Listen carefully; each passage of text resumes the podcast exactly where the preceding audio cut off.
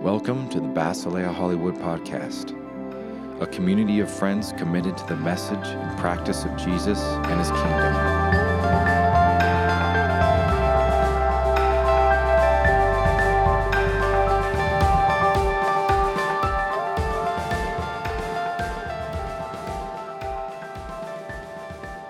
God, thank you for Troy. And um, thank you that he is my husband and he's um, prepared for this. And I just pray that you would help him share um, from his heart um, what you've put in it. Amen. Amen. Thanks, babe. Good morning. All right, so salt and light. It's true. That's what we're talking about today. I'm just going to leave this here. This is church mail. Can I give it to you? Because I'll lose it. Thanks. Oh, I'm going to take out my phone, get the timer going. You know, yeah, we'll, we'll pray about it later. Um, husband and wife, we're a team. It's a whole thing, it's a journey. We need Jesus. Okay. Um, so, our text for today is found in Matthew chapter 5.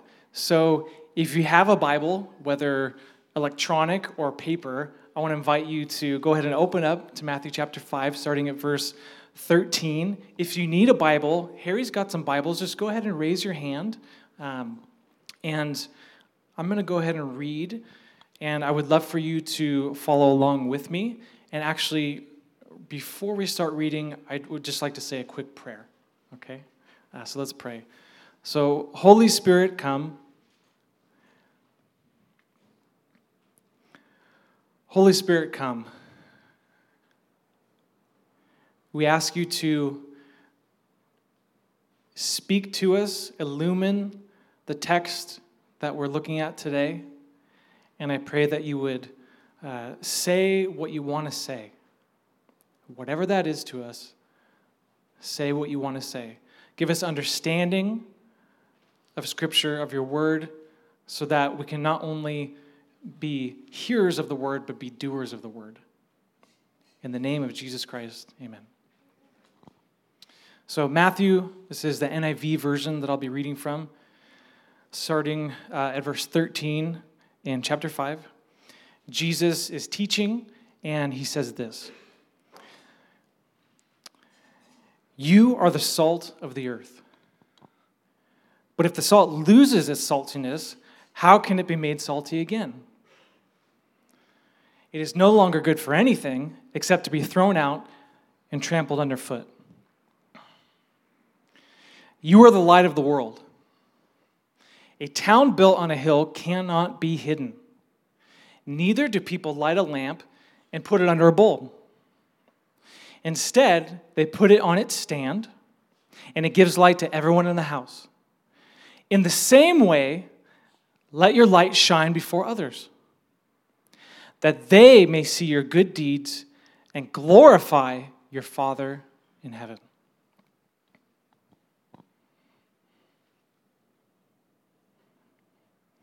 This is uh, an excellent teaching, an amazing teaching. I'm sure a lot of us have probably heard this text before, maybe read it, maybe even heard a sermon before. Uh, but we are going through the Gospel of Matthew. We're sort of uh, inching along uh, with focusing on the theme of the kingdom of God and what it means that Jesus Christ is king and that he's the only one, the only one who lays claim to our life. And what it means to live under his lordship, not only individually, but corporately together. And what that means for us as people living in this world, in this culture. I'm going to talk more about that. Um, so, Jesus starts off, he says, You are the salt of the earth. You are the salt of the earth. So, in the ancient world, salt was extremely important. This was pre modern refrigeration, right? Uh, so, salt was actually um, used, one of its main ways, one of the main ways it was used was to preserve. So, food. Um, sorry, my daughter just walked in, so I'm just, my heart melted. Uh, no, I'm serious. Um, so, so one of the one of the main ways salt was used, it had a variety of uses in the ancient world. Uh, it's actually kind of fascinating. If you just want to Google salt, the history of salt, um, take about five minutes. It's kind of fun. Um, you know, you can tell cool stories and cool fun facts at parties and you know all that stuff. Um, hi, Lucia. I love you. I'm speaking right now, but um, but after this, I'm gonna come hug you. Okay? Okay. So. So, one of the main ways salt was used was to preserve things, uh, in particular, food. Okay, so um, meat, um, olives, all sorts of things. And the salt was used to preserve. So, what salt does, I'm sure probably most of you know this, but salt actually draws out moisture from whatever it's sort of covering. And it's the moisture that can create the bacteria that can make it spoil go bad. So the salt actually protects it from decay. It actually protects it, keeps it safe, keeps it usable. Okay? Uh, so salt was very important. Uh, a couple other ancient uses for salt. Uh, actually, one of them is also current. Um, one of them being it was used for healing, the healing of wounds, and it was also, of course, used as seasoning for food. Um, have you ever eaten taken a bite of, of something that had no salt. Yeah? What, I mean, what comes to mind? I, I bland, right? Yeah. Rubber bland. Rubber bland. Yeah. So salt adds flavor. It's, it's like a spice, right? I mean, for me personally, like, I can't eat chicken that isn't salted. Um, it makes me like just really angry. Um, just getting personal. Um, it's like whoever made this, why didn't they just put salt on it? Stupid, you know. Anyways, but that's a whole other story. So, um, so seasoning, preservation, and healing. Uh, a lot of other uses, but I just wanted to mention a few. Okay, so Jesus says you are the salt of the earth. Next, Jesus says, You are the light of the world. You are the light of the world. Now, again, in ancient civilization and ancient culture, light was extremely important. Uh, there were no central heating systems. So if you were cold, you needed light, you needed fire. Have you ever cozied up with someone special and up, up against the fire when it's cold outside? Have you done that? Yeah? Or just by yourself? Or just by yourself? Yeah, that too. Okay, right? That feeling. Um, light warms, right? Light also guides. Light brings illumination, it brings visibility. So, um, Jesus here is talking about um, lighting a lamp in your home. Now, this uh, is probably pretty close to what he was actually talking about in terms of what it looked like. Um, so they would um, use oil to get it going. You probably don't need to know that, but I mean, whatever. So, uh, so what you would do is, um, because you think about this, this is pre electricity. There's no electricity, there's no light bulb. I could go on about there's no iPhone and you know all that stuff. How did they live without an iPhone? But anyway, so uh, you had to live. Your life was dependent, uh, and living your life was dependent on the rising and the setting of the sun.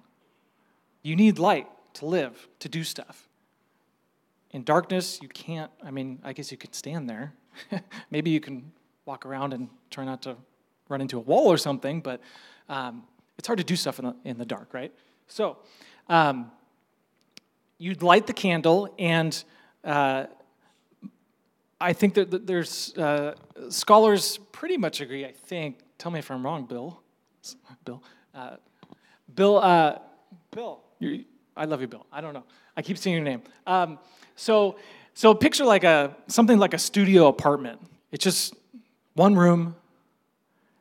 So sort of a little candle like that, when put on a lampstand in the center of the room, is actually going to light up the whole room.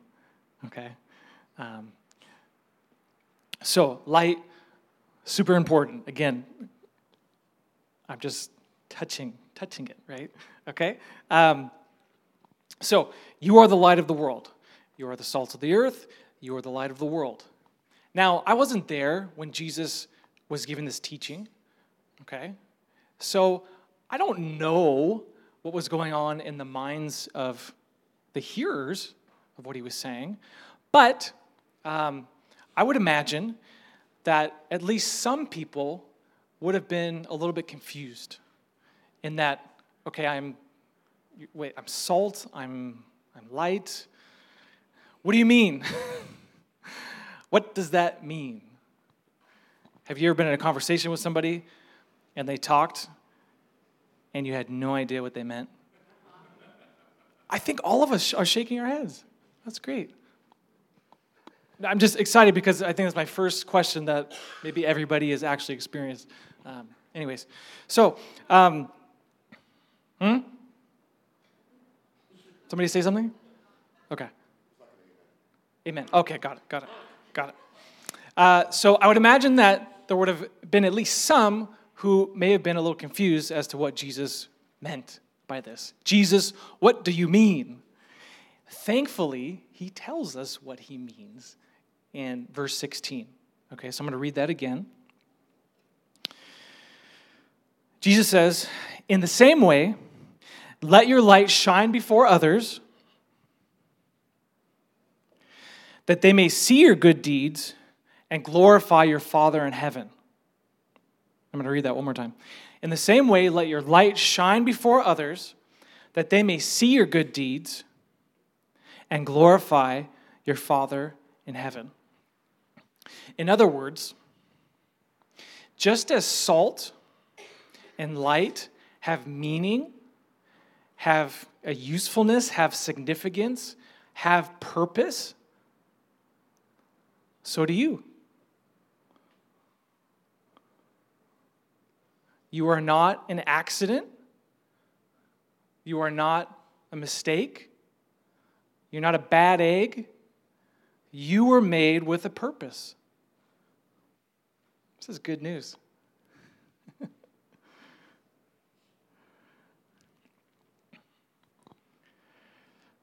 So, just as salt and light have meaning and purpose, so do we. That is, to be a witness to God, to be a witness to our Heavenly Father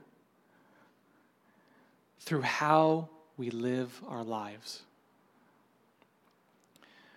Now, what, I, what comes to mind right now is for me, I didn't grow up in the church, um, but I've been a Christian long enough to have heard some, you know, Christianese, Christian lingo, you know. And somewhere I heard this phrase that I think is a little cheesy, but um, I, I, actually do think it applies here. Uh, you, you may have heard this. Um, it's a saying that goes something like preach the gospel and use words if necessary. Preach the gospel and use words if necessary. Which, even that, again, I, am reminding myself a lot, uh, comes back to you know Jesus' famous words in the chapter in uh, the Gospel of John, chapter 15. The world will know you're my disciples by how you love one another. And he defines that love not by emotion or feeling. You know, Jeremy, I just, I really feel my love for you today. I love you. And I just, I'm really feeling it, right? That's not what he's talking about. Wait, you don't believe what I'm saying or what Jesus is saying?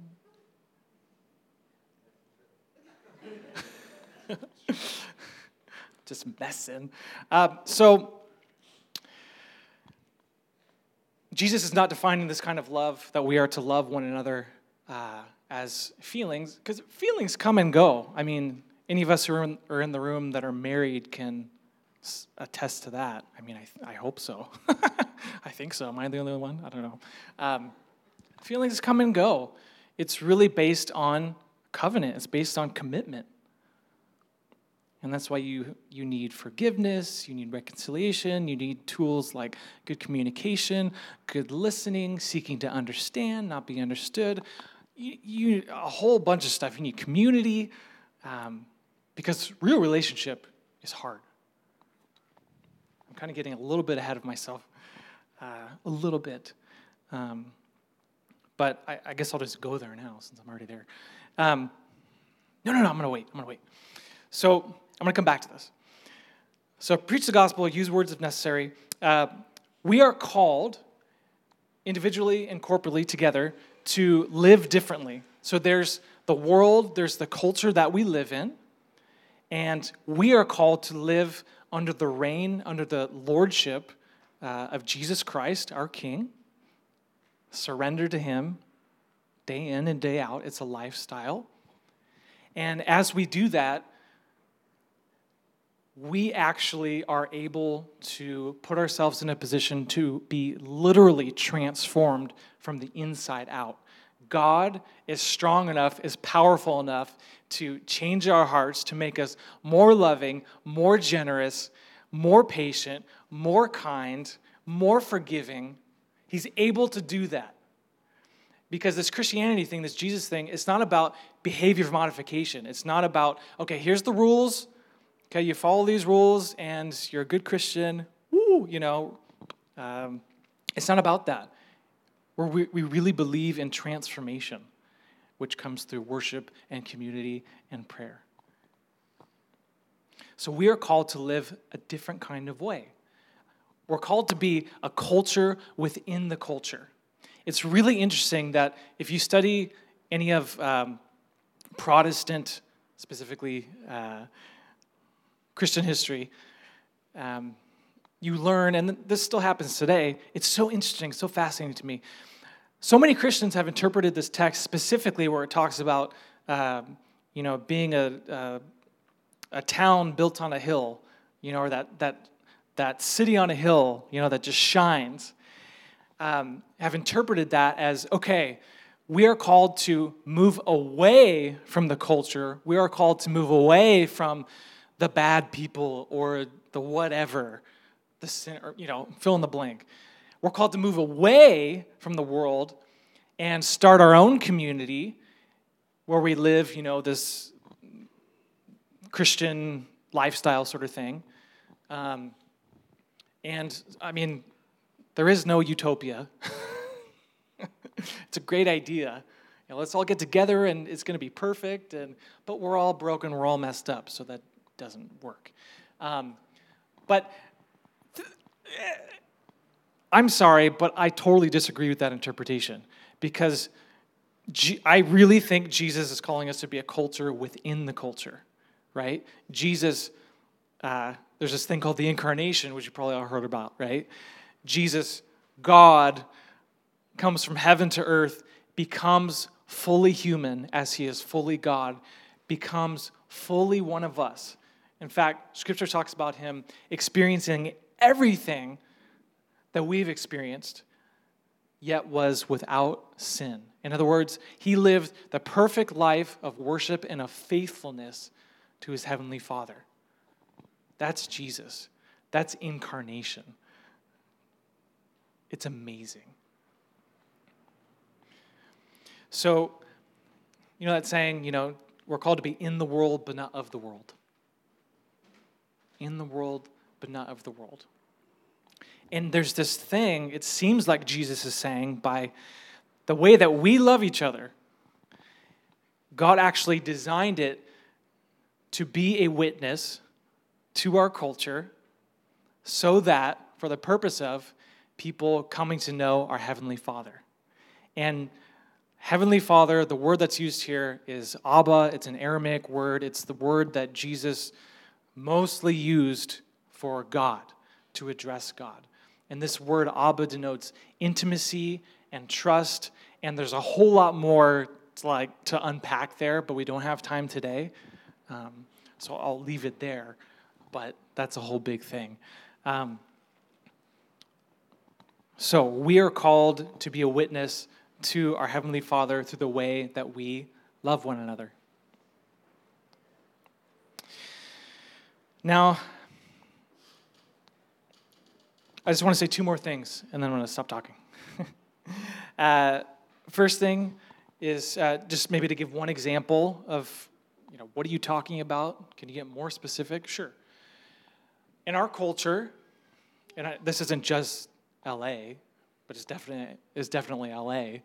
Um, we, sorry, not we. Um, um, Susan and I have lived here about five years, and one thing that we've noticed is that it seems like the default is in relationship, uh, in friendship, is to cut and run. And what I mean is that when somebody hurts you, a lot of times we tend to cut and run. Because, look, I've got a million things going on.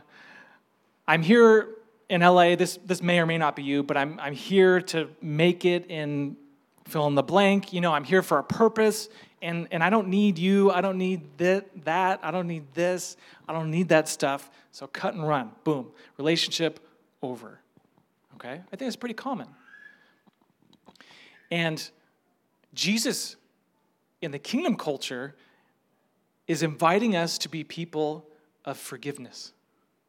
Ugh, that's hard, right? So instead of cutting and running, somebody hurts me, most of the time, they don't know it. I actually, instead of just keeping it inside, I move towards them in relationship. Hey, you know, when you, it really hurt me, and this is why, and da da da, and um, forgiveness is about letting go what somebody owes you. And of course, the uh, the greatest uh, the hope is that we move towards forgiveness and then towards reconciliation. So, forgiveness is letting go, reconciliation is restoration of the relationship. Okay? Now, sometimes it's not safe, right? So, I'm not saying somebody's beating you and you go back. That's not what I'm saying at all. Um, but if possible, reconcile. Be reconciled to your brother and to your sister. Okay? We're called to do the hard stuff and talk about hard stuff. Um, Hebrews, the book of Hebrews, chapter 10. Um,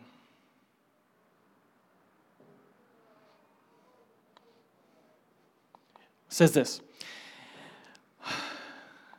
And the reason I, I, wanted to read this is because I, I was really wrestling with the question, because Jesus talks about it. How do we, as Christians, if, if we're called to be salt and light, in other words, called to affect our culture, um, how do we avoid losing our saltiness? How do we avoid hiding our light? And I think this text can shed some light on that. Um, it says, And let us consider how we may spur one another on toward love and good deeds let us not give up meeting together, as some are in the habit of doing, but let us encourage one another, and all the more as you see the day approaching.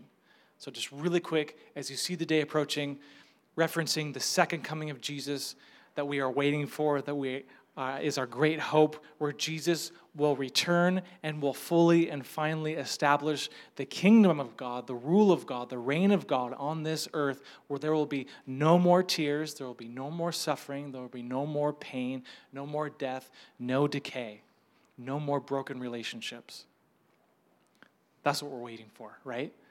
But in Jesus, God is doing this crazy thing where in Jesus, He actually brings that future which we would probably call heaven, he, and he brings it into the present, into the here and now.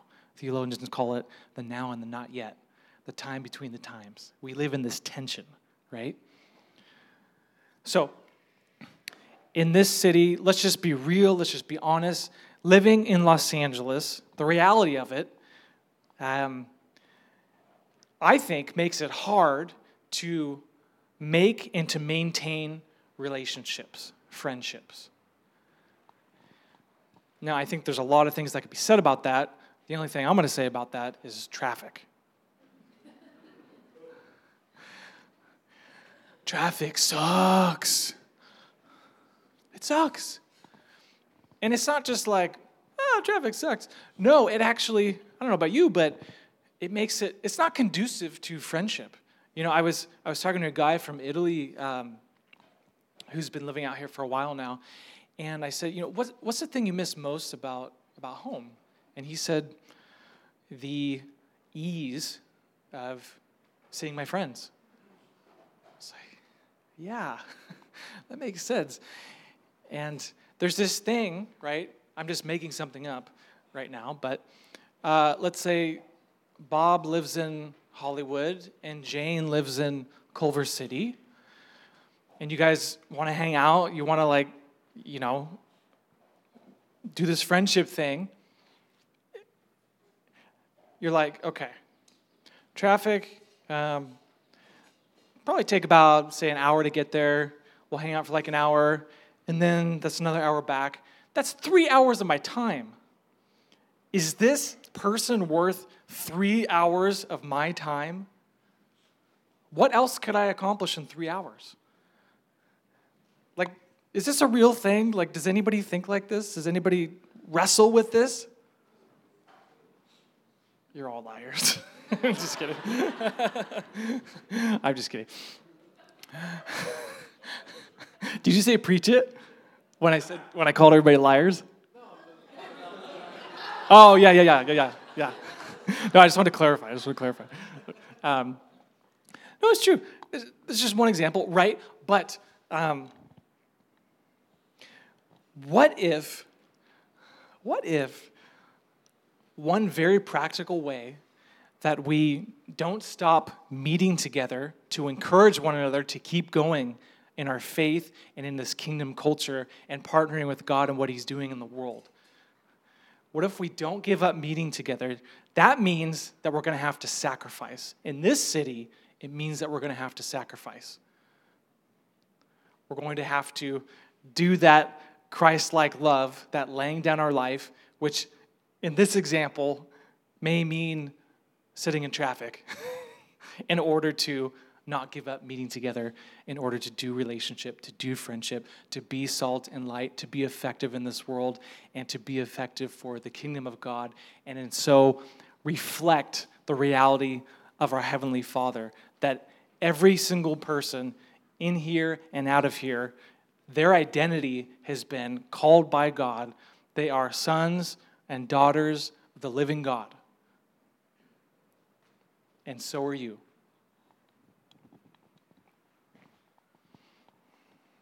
So are you, and you, and you, and you. Why don't we stand?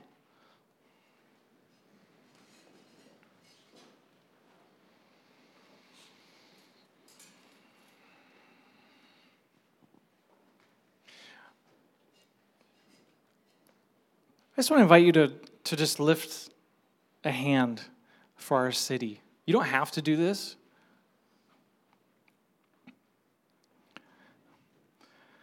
So, Jesus, this city is hard. This city is very conducive to loneliness, to isolation, to boredom, which is crazy because there's so many things to do. But there's so many things about this city that make us tired and weary and afraid. So, Lord, we pray for our city, we pray for our culture, we pray for Los Angeles.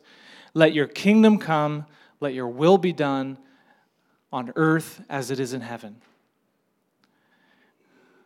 Jesus, would you help us to be bold? Would you help us to be courageous? And to move into the reality of the kingdom to step into this death to self that you are calling us to, so that we may together shine and be a light for our culture. Not that we are ha- feel like we have all the answers or anything like that. In fact, you say that um, one of the core values of being a kingdom person is being humble, specifically having the posture of, I need God. We are no better than anyone else. We need God. So, as we stay in that posture, Jesus, help us to be the kind of people that are salty and that bring light and that are even like this lighthouse that would we would show people the way of the Father, of the Father's love, so that people, as well as us, can find their home in God. Let us be that shining light.